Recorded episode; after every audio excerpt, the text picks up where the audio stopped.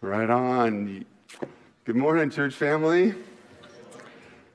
As the kids head out, and before we get to this morning's message, I have some fun updates about our church family and things that are coming up in the next week or so that I want you to be aware of. So, first of all, just thankful for Christy and the team leading us in singing, and thankful for that, them and serving always, and in this case, giving the opportunity for Pastor Matt and family to get some time off. So we're thankful for them, and thankful for all of you that serve and give of your time and energy and spiritual gifts, our children's ministry team and our ushers and our tech people and our musicians and just so many that serve and make it possible for us to gather and worship, right?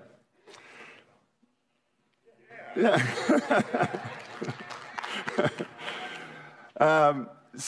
So thankful for them, and as the kids head off to class, here's what I wanted to let you be aware of, is in 2 weeks from today, January 29th, we have an annual congregational meeting. You're all welcome, but especially those of you that are official members are encouraged to stick around after the worship gathering on the 29th and be part of our annual congregational meeting. There's going to be a few different good things happening as we ask God to show us what he's doing here in the coming weeks and months. But one of the main things we want you to be aware of that we are doing that day is elder elections, voting on a couple of new leaders. And so I want to introduce you to a couple of those, one today, one next Sunday. But before we introduce you to the couple of men that are being nominated to serve as elders on our leadership team, I want to just also say that two of the elders are rotating off. Our governance structure says that someone can serve for 6 years and then rotate off the team. And so I am super thankful for Michael Davis and Grant Stewart, and encourage you to, when you see them, thank them and appreciate them, and when you think of them, pray that this would now be a new season of rest and spiritual refreshment and encouragement for them as they rotate off the team. And then, like I said, in 2 weeks from today, then, we're going to invite you, the official members of our church family, to vote to affirm the nomination of two more leaders. One has served many years on our elder team before. He's been off this past year, and he's nominated to return to the team. And we'll actually hear from him up here a little bit next Sunday, but that's Darren Davies. He's right over there. So we're excited to have him back on the team soon. And then I want to invite Stephen Schilling to come up here, and we're going to, let's welcome him up, and we're going to talk with him a little bit. This is my friend Stephen Schilling, a familiar face to many of you. Let me grab you a mic, my friend. Let me give you a hug. What's up? Welcome up here. Everybody's favorite place. Thanks for coming up here. Yep. So the elder team is our leadership group here at the church, and we enthusiastically support, endorse, recommend to you that in 2 weeks from today we vote to affirm Darren Davies and Stephen Schilling to join our elder team, and just super thankful for all that's been going on. In the last couple of years, the elders have had lots of great conversations with men in our church family who would consider whether they ought to serve as elders or not. And there's been prayerful conversation and thinking and seeking the Lord. And then we're asking God to show us in his timing, who do we invite to be connected with the team? And so in this case, both these guys were putting forth to you. After lots of good conversation, right? Yeah. You and I have talked. You got to read or are reading one of our books that we as elders have really appreciated that talks about the role of elder as a pastor and shepherd. And so I'm sure, what's the result of all this, Stephen? The result of all this is you've just always been dying to be an elder, I bet. No. And that's okay. Yeah. So... actually not interested at all was my first reaction, especially after the last few years, and we going through the church stuff that we've done. Difficulties, and, yeah. You know, 22 years ago, I had a marriage counseling with my wife, and the pastor that was there sat us down and was talking to us about our relationship and all that kind of stuff, and he mentioned that I would be a pastor. And I was like, no, I'm a contractor. I build houses. I'm not interested in being a pastor or in that role at all. Yeah. And so going through this book, we kind of learned that an elder's job is a little bit like shepherding and not a formal pastor, but shepherd. Yeah. And so it opened up my eyes to see that that's maybe a direction that I should go. Excellent. Yeah, you and I have had that conversation, and I was telling you how I had a similar experience with a mentor who spoke plainly to me about the possibilities of what God might want to do in me, and that was something I needed to get kind of a kick in the pants to think differently about how God might want to use me. So since those days, 22 years ago, being told, oh, I think you could be a pastor, and not really thinking much about it, what do you feel like in recent weeks and months, what are one or two things that God has kind of shown you or done to help you to see how he might want to use you in this role? Well, God softened my heart a lot in that aspect. And, you know, there's a lot of people in this church body that have come to me and said, you know, maybe consider it and think about it. And so... Now, don't get a big head about that. But that's encouraging that our church family knows Stephen and encouraged you to think about that. Yeah, and so I think that's one of the main things. And then God also softening my heart. To be willing to even come up here and get in front of people is, you know, not something I'm comfortable with. Yeah. So, okay. Yeah. Well, what we see in you, the elder team, and so many in our church family is your care for others and your interaction with our church family. Even without the title, we feel like you elder people shepherd and care and pray for and nurture. And you and Lori, your wife, are so hospitable in serving people in your home and caring for people and being open to all relationships, global relationships that God may have for you, and have just seen your servant heart over and over.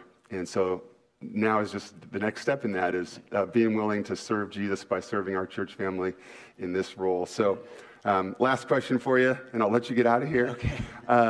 What do you think you kind of hope for? What do you ask God for? How would you love to see God work in you and really in the whole elder team in terms of how we serve the church family?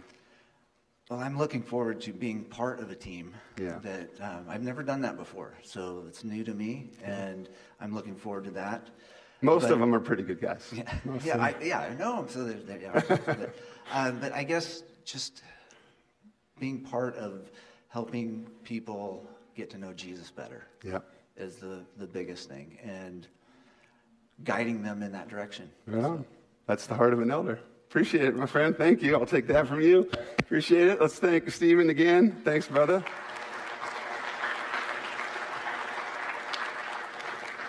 So again, in a couple of weeks, we have an opportunity to annual congregational meeting to vote and affirm our nomination of those two guys. And next Sunday, I'll bring Darren up here, and we'll pester him with some questions as well.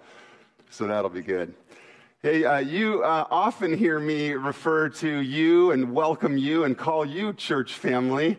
But here's a dad joke. Today, church family has a little bit of a double meaning. So I want Tyler and Jennifer and the kids to come down here. Let's welcome up the church family.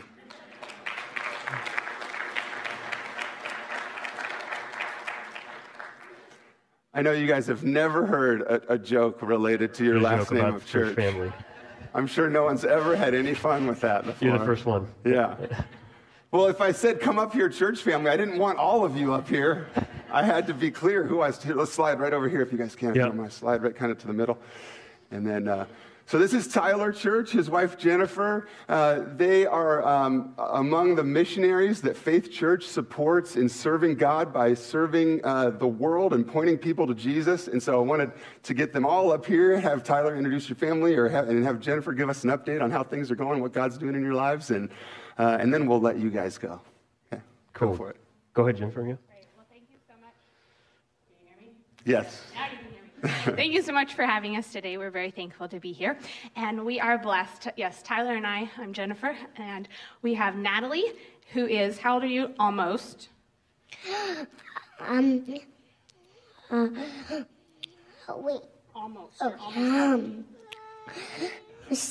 Yo, wow. And how old are you? Yeah, I'll hold it. Thanks. Go ahead. Yes. How old are you? I'm 4. Yes, right on. And Noah is a 1.5 years, and then we're excited to have a baby girl joining us in April. Yeah, congratulations.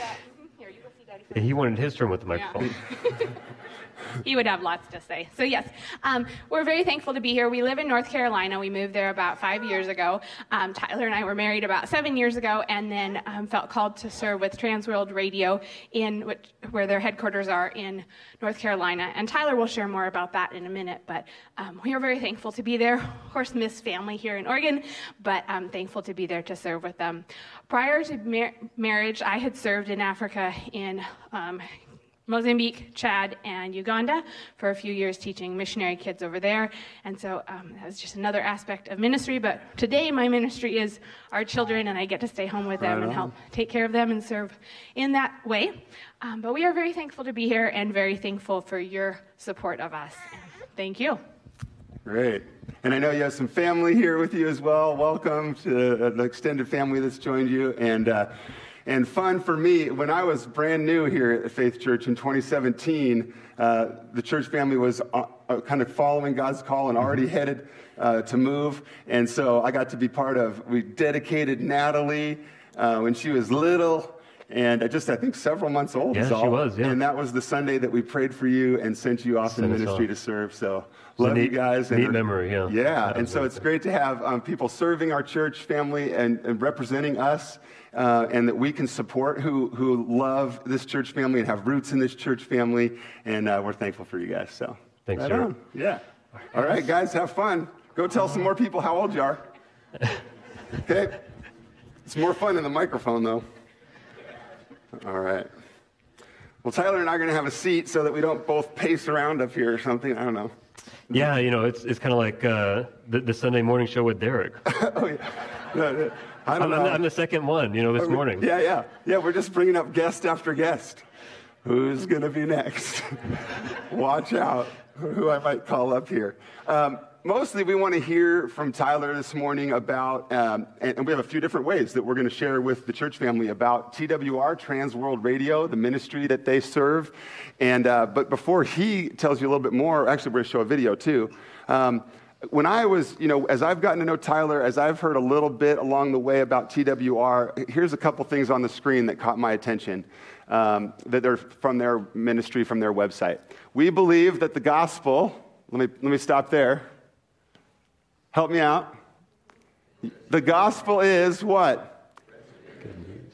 What? No, don't read that. Good news. The gospel is the good news that God what? Rescues who? Sinners like me and you through the life, death, and resurrection of Jesus. Sounds like you guys have heard that somewhere before.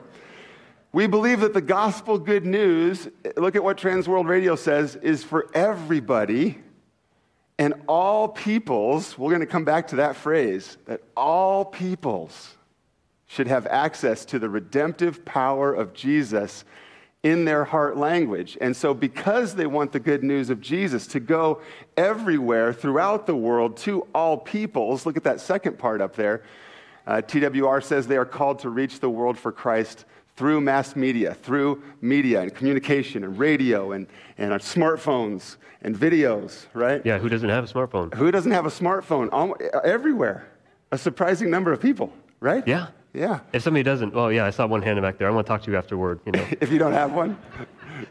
All right, so before, we want to hear from Tyler, but take a look at the screen for this quick video, too. Back in the late 1950s, there was a big story hit the news. 5 missionaries were murdered. Have you ever considered just how big our world is?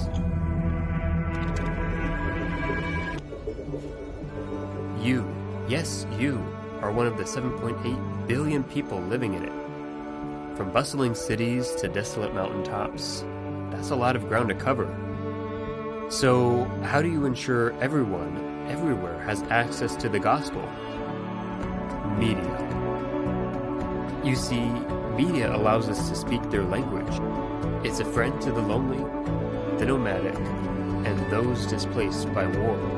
It delivers the gospel where missionaries and Bibles can't go. And it helps believers live out their faith when secrecy is the only way. Quite simply, media meets people where they are.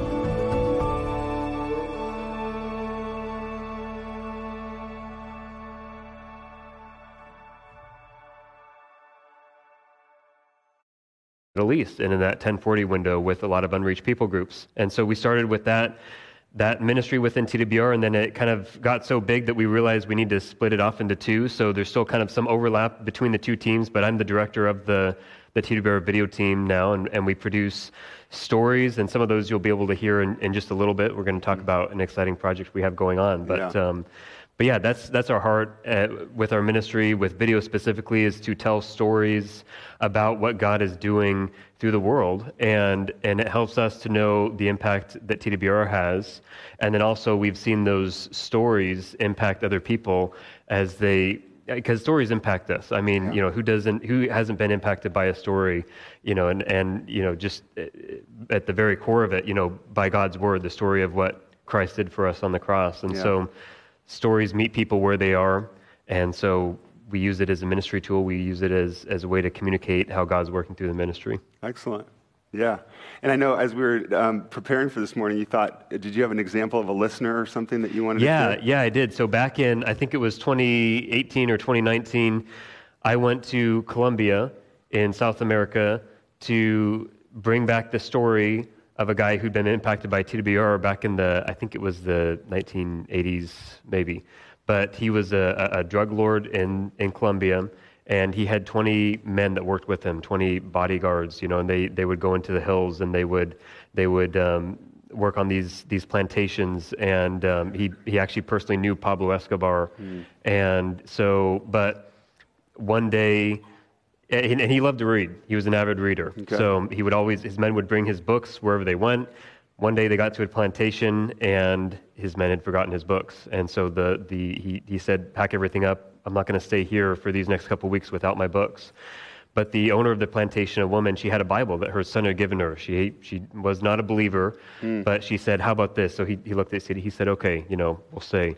And so over the next couple months, he would read in the evening the Bible with his men. You know, so during the day they were working on these cocaine plantations. In the evening they were reading the Bible. Wow. So long story short, one day he'd send his men away for a couple days for a break.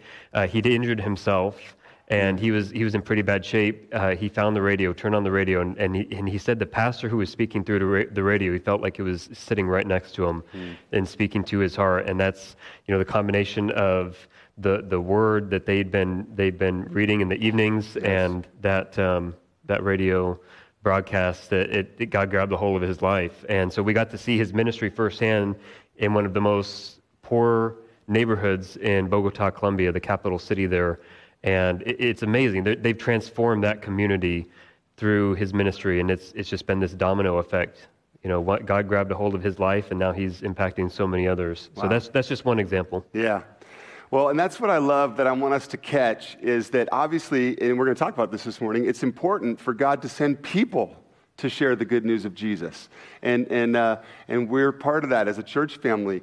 And yet, what a unique aspect of the ministry of TWR is sending media, radio programs, videos to the people where there are almost no Christians in some cases. Yeah. And stuff. And so just kind of broadening the reach of the gospel, broadening the message of what Jesus has done using technology. Church family, as Tyler and I keep going for the next few minutes together, I want to just start here. I want to urge you, this is important. Are you with us right now? And here's what I wanted to say that for is, I mean, every Sunday when we gather, we're asking God to show us what he's got for us.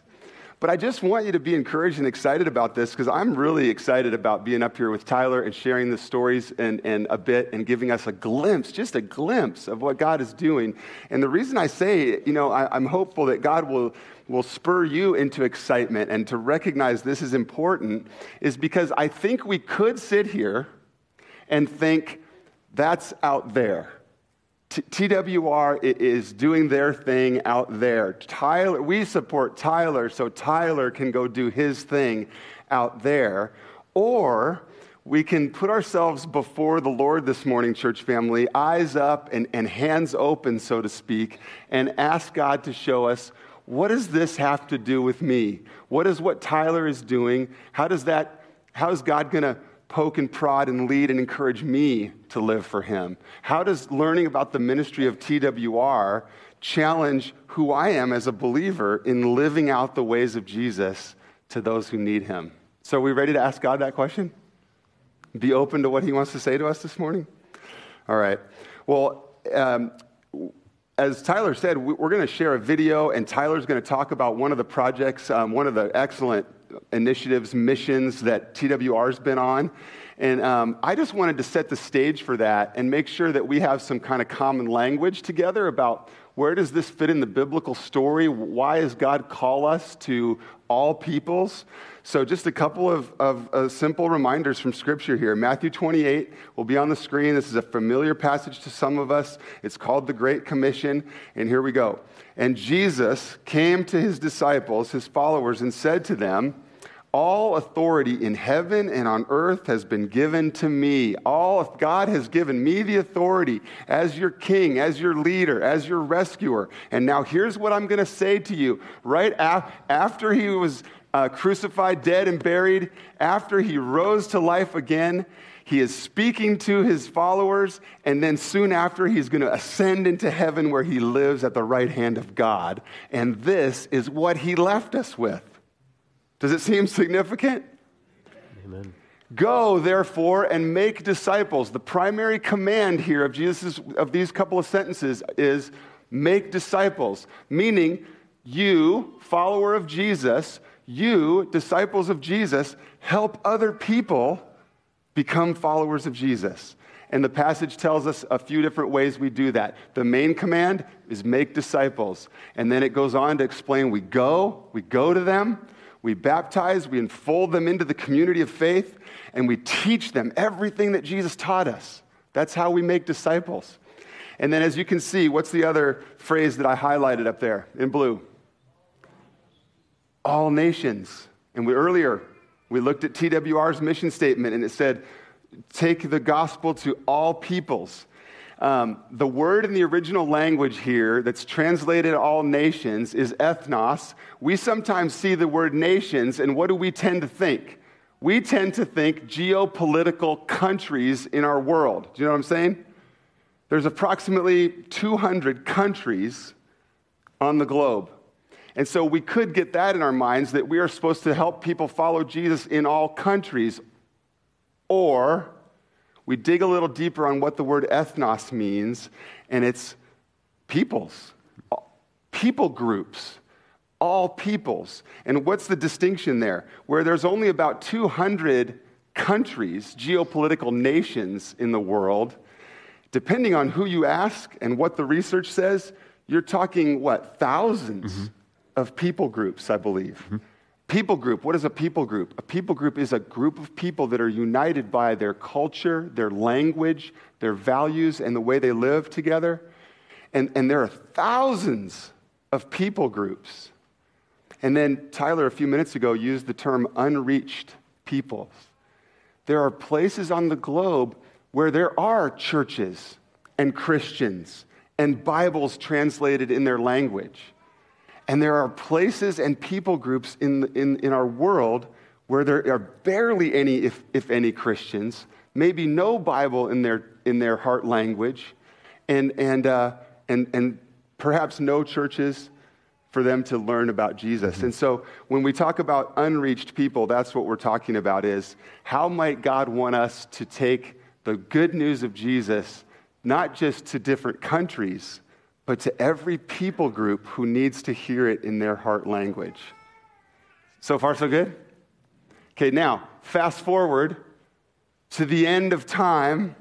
This glorious vision now is on the screen from Revelation. This is the Apostle John's vision of the future, of the true future, when Jesus returns and sets all things right. Earlier, we sang a song a few minutes ago, Worthy is the Lamb. What will we, followers of Jesus, be doing in the future? Here we have it. After this, I looked, and behold, a great multitude that no one could number, from every nation, from all tribes and peoples and languages.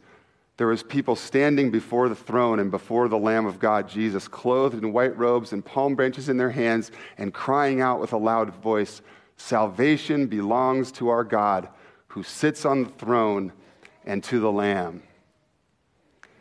The same God who gave the Great Commission that the good news of Jesus is to go to all peoples, the same God, we know the end of the story, makes it happen. That at the end, that when Jesus returns, the people surrounding the throne and worshiping him will be from every tongue, tribe, and nation, from every people group. And so, Faith Church family, do we want the good news of Jesus to go to unreached peoples? Amen. Yeah, amen. So, I wanted us to just kind of see biblically the mission that God's called us to, individually and as a church family, to see that the gospel good news of Jesus goes to all peoples.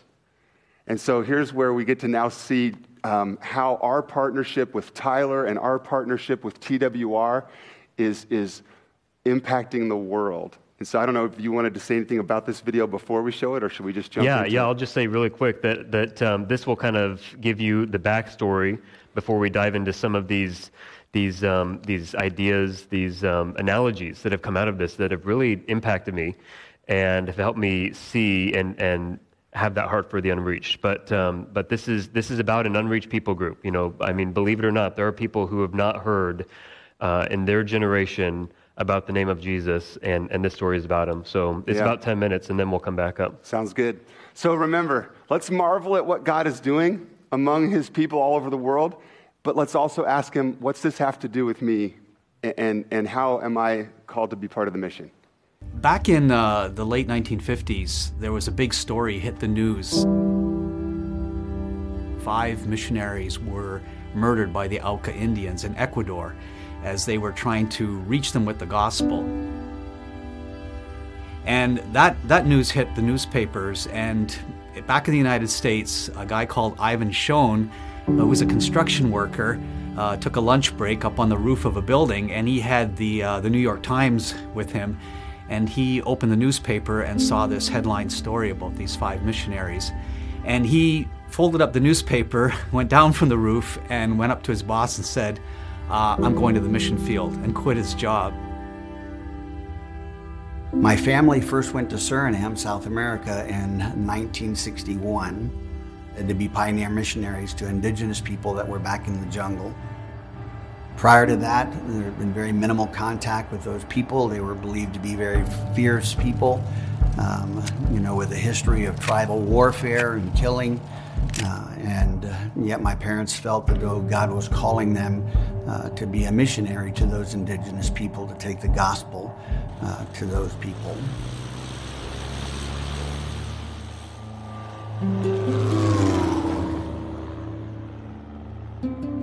So they went down to Suriname. They had the Schoens, Ivan and Doris. They had 3 kids. And they took them to the jungles, and they set up camp on a clearing by the river near the Wayana village. There where we pitched a tent, and we lived in that tent for 9 months. During that time, the Indians, they would come into around where our tent was, except they would stay in the jungle just beyond the cleared area. But you could see them out there just kind of peeking in through the leaves and the foliage. And they had a council, and they said, what should we do about these strangers, these white people? Have they come to fight us, or to take our women and our children? So maybe we should just attack them and kill them now, and in case they're a threat. And then others in the council said, well, if they would have come to fight with us, why did they bring their kids and their wives? And so they realized, okay, so they don't have hostile intentions. Let's just wait them out and find out what they're all about. So as time went on, we began to develop relationships with the people as we began to learn the language. My parents, my dad in particular, he would always take around some 3x5 cards with a pen and a piece of paper there, and whenever he heard an Indian talk, he would try to write down what he was listening to. For instance, if an Indian came in the morning, he would say, "Oetamam kakono," and so he'd write that down, "Oetamam kakono," and then he'd say equals first thing in the morning, maybe means good morning, and then he'd file those every night, and then he'd kind of go through that file to try to see what things matched up. and they eventually learned enough of the language to communicate to the chief. And his name was Nuake, and he and my dad built a real strong relationship, and he was very helpful in helping my dad to learn the language itself. The Wayana and the Trio are both animistic in belief, and their whole worldview, as we began to learn it, is centered around evil spirits. And so everything that they did, centered around that. They wouldn't go into certain areas in the jungle at certain times because a shaman had told them that there were spirits there. And all spirits were evil spirits. There was no good spirit with the exception of the creator spirit. And the chief said, "Why are you here?" And the Schoen said, "Well, we're here to tell you about the great spirit, Jesus, who we worship. And we're also here we want to teach you his word." We were able to begin to present Christ in the fashion that great spirit, may have left at that point, but that he sent his son. And his son's name is Jesus, to tell them about him. One of the shaman, his name was Tamenta. He had a withered leg, completely a non-functional leg. And so he would just tie it up, kind of pull it up, and he had it tied up around his waist there. And he just would walk on both his hands and one leg. The shaman had full, control over evil spirits to do both good and evil. So he could do good as well as cast curses. And in fact, he was responsible for having killed 2 other people just prior to coming in into the jungle there. But then after a while, he was off in his own little village, and we had heard that he was very, very sick and was going to die. So my dad and mom got the family together. We paddled up to his village, and once we were there, he indeed was really sick. My dad started him on a routine of antibiotics, and we stayed with him for quite a while and nursed him back to health again. And during that time, my parents were able to share the gospel. And he made a profession of faith. And after which he came back to the main village there, and he told everybody that he had now accepted Jesus as his savior. And he took out his little charm bag and he showed everybody in the village each one of the different charms that he used during his incantations. And then at the end of it, he put them in his bag, and he threw that bag out into the river. That had such an impact upon the people that there began to become more of a mass conversion of the entire tribe.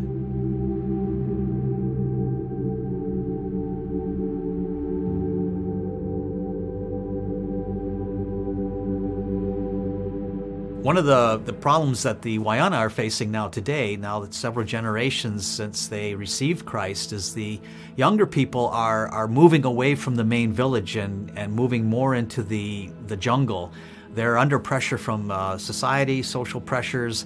There's miners that are coming into the region, and they want to isolate themselves more from them. Also, the hunting grounds are being depleted around the main villages, so they're going further off into the jungle and creating smaller villages. And this is a real challenge for the Wayana church elders as they try and disciple their flock and keep their flock together, and also keep their flock taught the Bible and taught spiritual things and counseled and advised. Discipling is very, very difficult when the people are no longer in a central area. And so we began to pray together about that problem. And the idea of having a radio ministry came up. And so we prayed about God providing and making a way for us to develop a radio ministry. We prayed for several years for that, and it didn't seem like that was going anywhere either. And then one day we got a message that there was an individual who was a donor rep for Trans World Radio, and he knew my parents, and he reached out and said, "Hey, why don't you talk with Trans World Radio?" And so we in TWR, we have decided that we're going to help them by helping to establish a radio station, one radio station for the Wayana and one for the Trio, so that they can disciple and keep in contact with their people around the jungle. So the chief that came to Christ, his name is Nuake, and actually Nuake means tongue.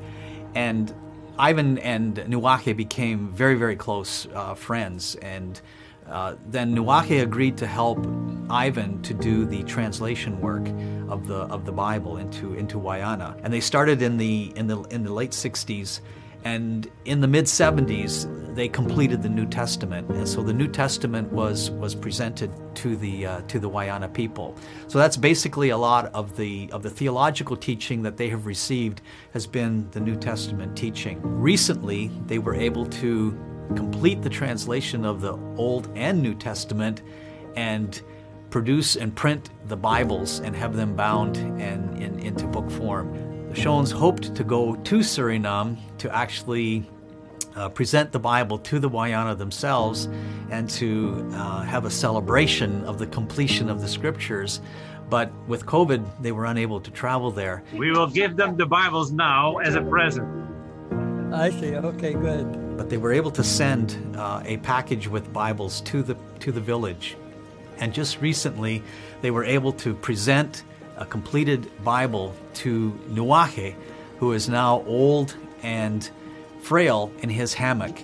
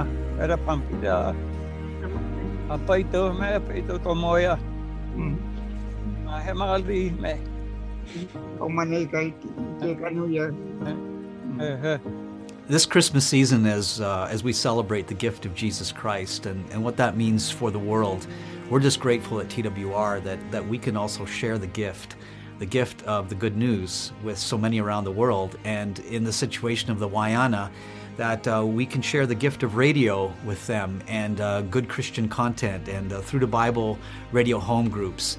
And we're just grateful that God has called us to present the gift of the gospel and good solid Bible teaching to so many in the world.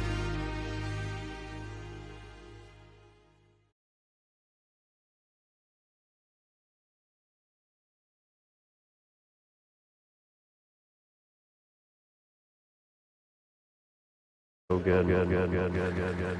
Aren't you glad you have God's word in your language? Did you see what it took to get it there for Nuahe?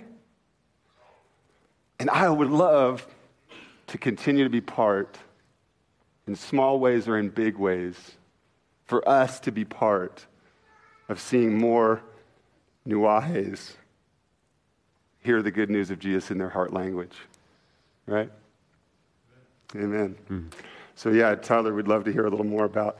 Yeah, so this story obviously really impacted us when the gentleman you first saw with TWR, he's got the Canadian accent, he told us about this story, about the Schoens, and about what TWR is doing and is setting up these radio stations in Suriname, South America, and we said, well, we have to travel to California to interview Tom. Yeah. And then it turned into this video, what you saw, and it just really impacted us.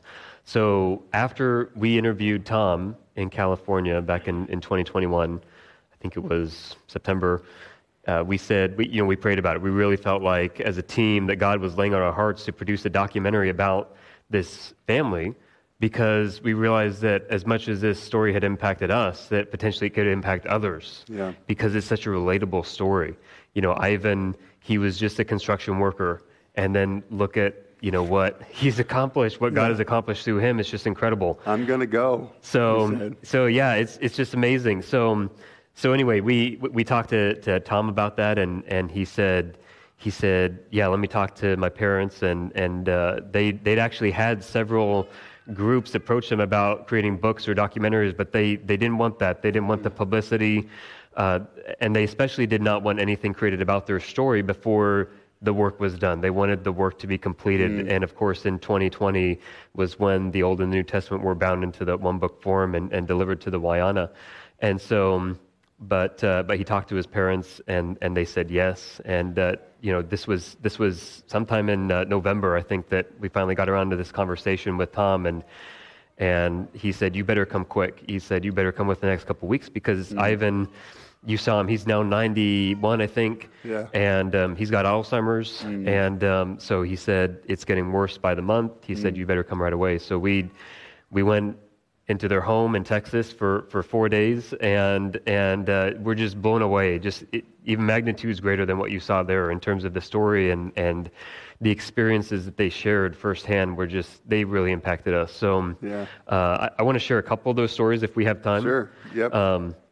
But yeah, again, we were so impacted by this story, we want to share it with as many people as we can. And so we want to make this documentary available to churches, to whoever wants to see it. And so we've got the work that we're doing with the radio stations in Suriname, and then we've got this documentary that we also feel can be a way to reach an audience in the U.S. Okay. And to... Who knows? Maybe become part of God's plan for sparking revival within the church in America. Right on. But I want to share a couple things here that struck us as we listened to Ivan and Doris when we were interviewing them in Texas, because for us, as we experienced through their stories, this people group encountering God for the first time and encountering truths about God for the first time, it opened up our eyes in ways that we'd never thought about the truths of the Bible. It's just incredible. So again, they were animistic people groups. So they lived in constant fear of evil spirits, and everything that they did was to appease those spirits. Mm-hmm. They were, as Ivan and Doris and Tom told us, they were a dying people group, and it was because of their bondage in sin to this way of living, the animistic people group. But also it was. It had to do with how they treated their newborns. What they would do is once a newborn was born, it would just be dropped on the ground, and it was up to the father whether that child lived. And so the way that was the way that he was signaled that is that the child, he would lift the child up from the ground, and then that was a signal that the child would live.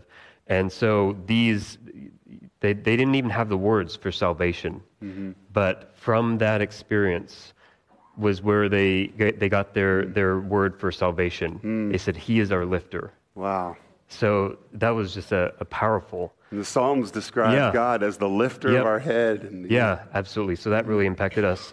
The second one, story I want to tell you, is the wasp and the ant ceremony. Before they before the word got a hold of them and transformed their lives, children would go through this ceremony, this initiation, and they would weave these baskets, and they would put hundreds of biting ants and wasps through these, and then they would tie them onto them. And these wasps and ants were starved. They went through their own ceremony before this process, and he described he said it was a horrible thing that they did, and some did not survive that, and so, but everyone went through it at a young age. I think he said 10 to 13, something like that. But he said Nuake, who you heard about in the video.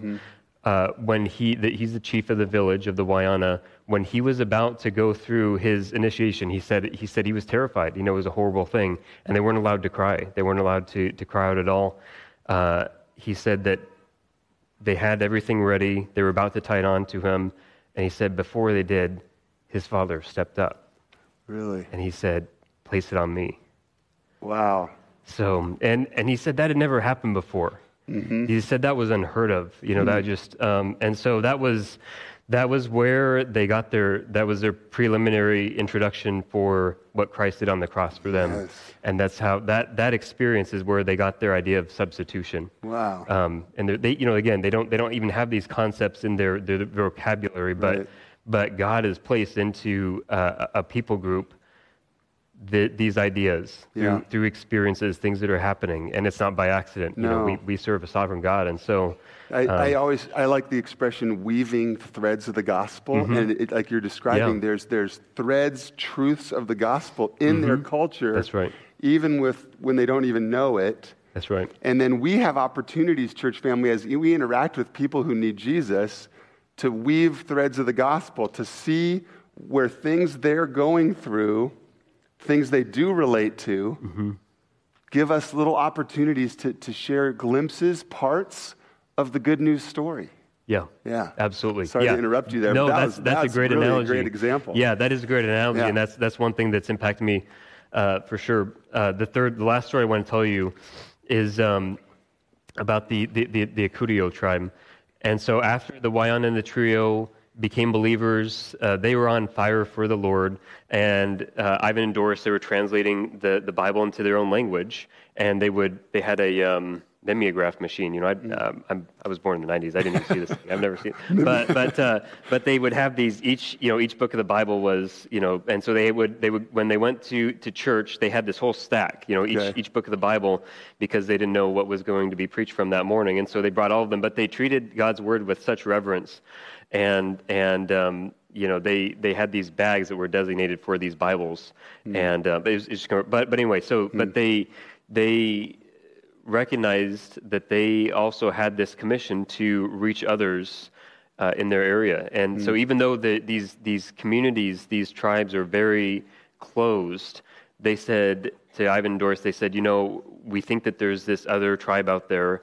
And they're a prehistoric tribe, one of the last prehistoric tribes called the Akurio. And so they said, well, let's send out mission teams to go find them. And so, now you have these teams are sending out, these believers, newer believers are sending out mission teams with Ivan and Doris. And so they, over the process of months, they did not want to be found, the Akurio, but they found them, they made contact with them.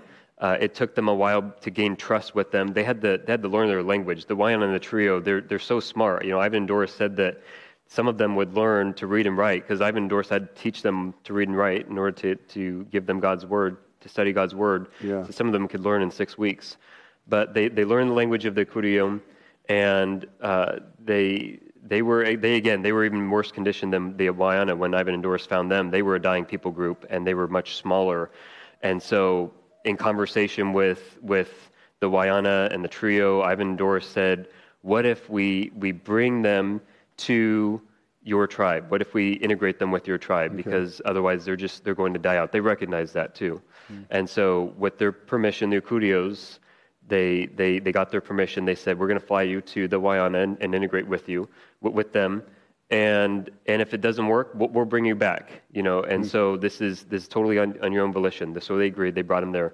And so Ivan, every year, he would ask them on the anniversary of when they integrated them, brought them. He said, do you want to go back to where you came from? Mm. And they said, no, this is where the food is, because there was good hunting grounds there. Okay. And so he said, okay. So second year, you asked them, hey, we can bring you back if you want to go back to where you came from. And they said, no, this is where the food is. Hmm. So he said, okay. The third time, and he said, this was the last time he asked them, they said, do you want to go back to where you came from? And they said, no, brother, this is where the gospel is. And so it got a hold of them, just like it did the Wayana. So anyway, that was that. Seeing a people group encounter these concepts for the first time is just the excitement is contagious. As we have heard these stories. Yeah. And so, what does God have for us, church family? Some of you are going to go to far places, and you know what? It won't be kicking and screaming. God's going to move in some of your lives to travel to far places to share the good news of Jesus with unreached people groups. And praise God for that. And we want to pray with you and join you in that ministry. And then for those that don't, that God maybe doesn't call to that particular role, what does this have to do with us? Has God grabbed a hold of you with a little bit of excitement this morning for seeing people find that news for the first time? For reading a Bible in their own heart language for the first time? We need to have that same burden of excitement for the people around us in our spheres of influence here in our city, in our state, in our country who don't yet know Jesus. We need to be so excited about the difference that Jesus makes that we want to be part of God using us in their lives. And so that's what was fun too, as Tyler and I prepared for this morning is, you know, what's Tyler learning that applies also to his life in the States with people around him? What do we, as we learn about the ministry of TWR, church family, what's God saying to us this morning? You know, for me, it was in the video when the Schoens first got to the village, and I just heard the phrase in the video, as time went by, they began to build relationships and learn the language. And I think that applies to us. Build relationships over the long haul in your spheres of influence, your families, your coworkers, your fellow students, your neighbors, whoever it is that God already has you in contact with. Build relationships over the long haul. And then what does it look like? I'm sure this may be what we'll talk about a little bit, you know, is, and what I want you all of you to think about is what does it look like to learn their language? You know, maybe we're not actually having to translate. Maybe we're not actually learning a new language. But as you're interacting with non-believing people in your spheres of influence, what does it look like to learn the language, to know them, to know the ins and outs of their lives and their struggles and their pains and their passions, and be able then to weave threads of the gospel? Mm-hmm. That's how I want God to use this morning in our lives. So... yeah, what came to your mind too when we were talking about that? Yeah. So just a couple things that I have kind of spoken to me through the story of the Wayana and the Trio. Yeah. But yeah, just like the Schoens, they went to great lengths to learn about that people group every day. You know, they were paying attention, they were listening, they were writing these things down, they were studying this people group, and you know, just like they were studying that group so that they could reach them with the gospel. Yeah. I think that we need to also study whoever we are in contact with. Yes. Unbelieving people that we have in our life. God has placed these people into our lives. We need to learn about them so that we can best know how to introduce them to spiritual concepts. Yeah. And create those inroads, because I think that's really important. I think that if we listen about to what they're telling us, things about their own life, experiences that they've had, I think that is how we can best approach them with these spiritual concepts. Yeah. And so that's one thing that I've been trying to apply in my own life, you know, especially, and nobody's perfect at it. Obviously, you know, we all have times that we have encountered people and said, oh, I could have said this or I could have said that. But when you look back at those conversations with those people and start to think, okay, here's what I could have said, you can apply those to future conversations with people. And so I've started to try to shift my mindset a little bit so that people that I encounter, even if it's just a casual interaction with somebody that you're passing by in the airport, maybe you have a few minutes to talk to them. What are things that they're telling me that create inroads to the gospel, to spiritual concepts, to make it a natural transition? Right. And important to remember in that is that, you know, we don't save people. You know, the Holy Spirit does. God does the saving work. Yeah. You know, hallelujah. Yeah. But He absolutely uses us. And so you never know what you say, how that might affect them in a future interaction that they might have with somebody else. Yeah. Can we be obedient as the Holy Spirit prompts us? Can we be obedient to engage in relationships and ask questions and get to know and study and listen and care, and then be ready for those natural opportunities? Absolutely. Yeah. And they will come. You know, they absolutely will. God loves bringing those people into our lives, and if we're faithful to respond to those opportunities that He gives us, I think that He'll continue enabling us to have the right words to say in those conversations. Yeah. But yeah. Right on. Well, can you see why I love that our church family supports Tyler and Jennifer and family?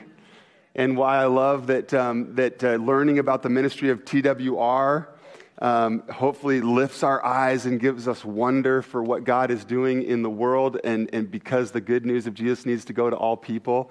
So, if you're not already aware, I just want you to know, church family, that your generous giving, when you worship God by giving your financial gifts, when we receive offerings and you give financially, part of your giving in our budget is supporting Tyler and family and our other missionaries as well. So as God prompts you as God is generous to us and your generosity, his generosity overflows out of you to this ministry here, one of those awesome things that God is doing is working through Tyler and family and TWR.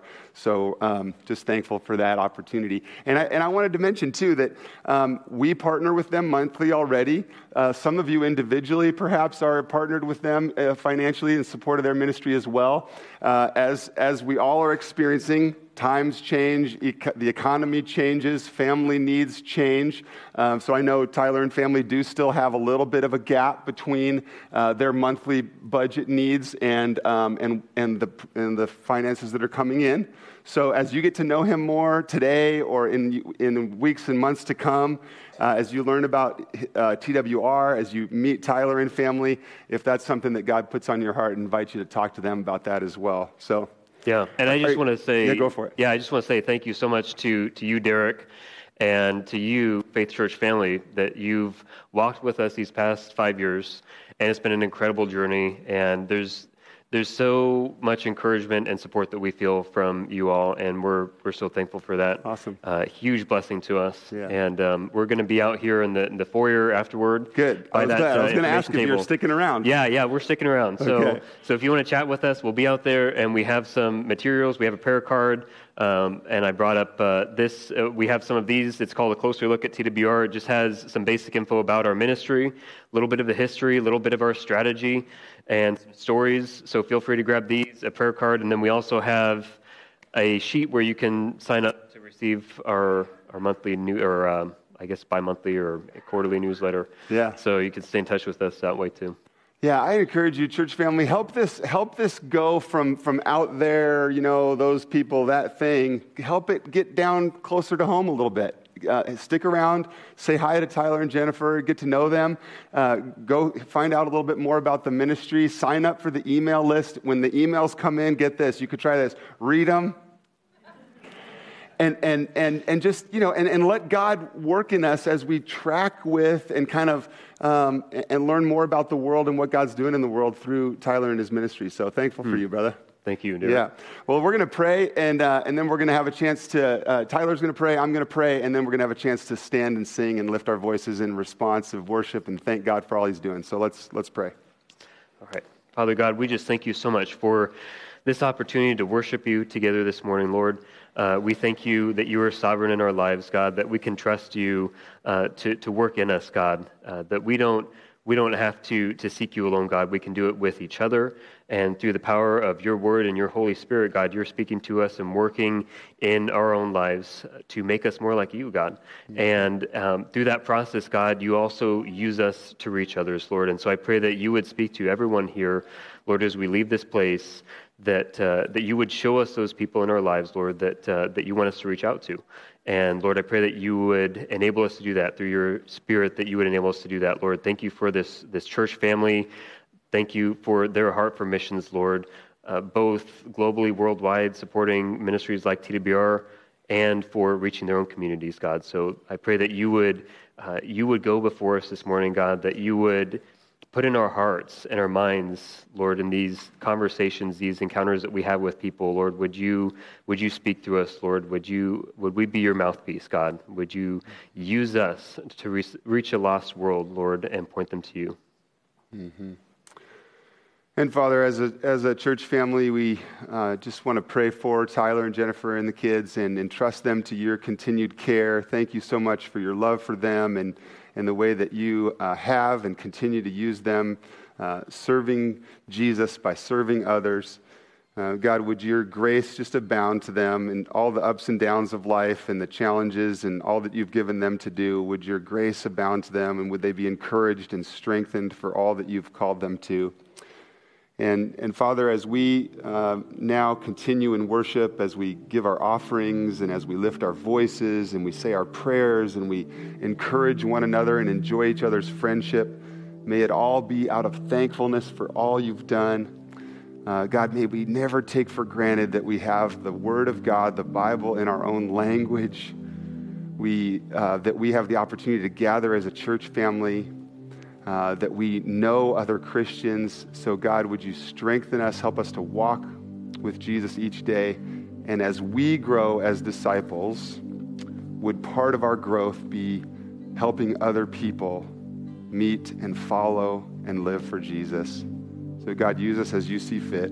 We're thankful for your love. Help us to be conduits of your love and proclaimers of the good news of Jesus in all we do. We pray this in Jesus' name. Amen.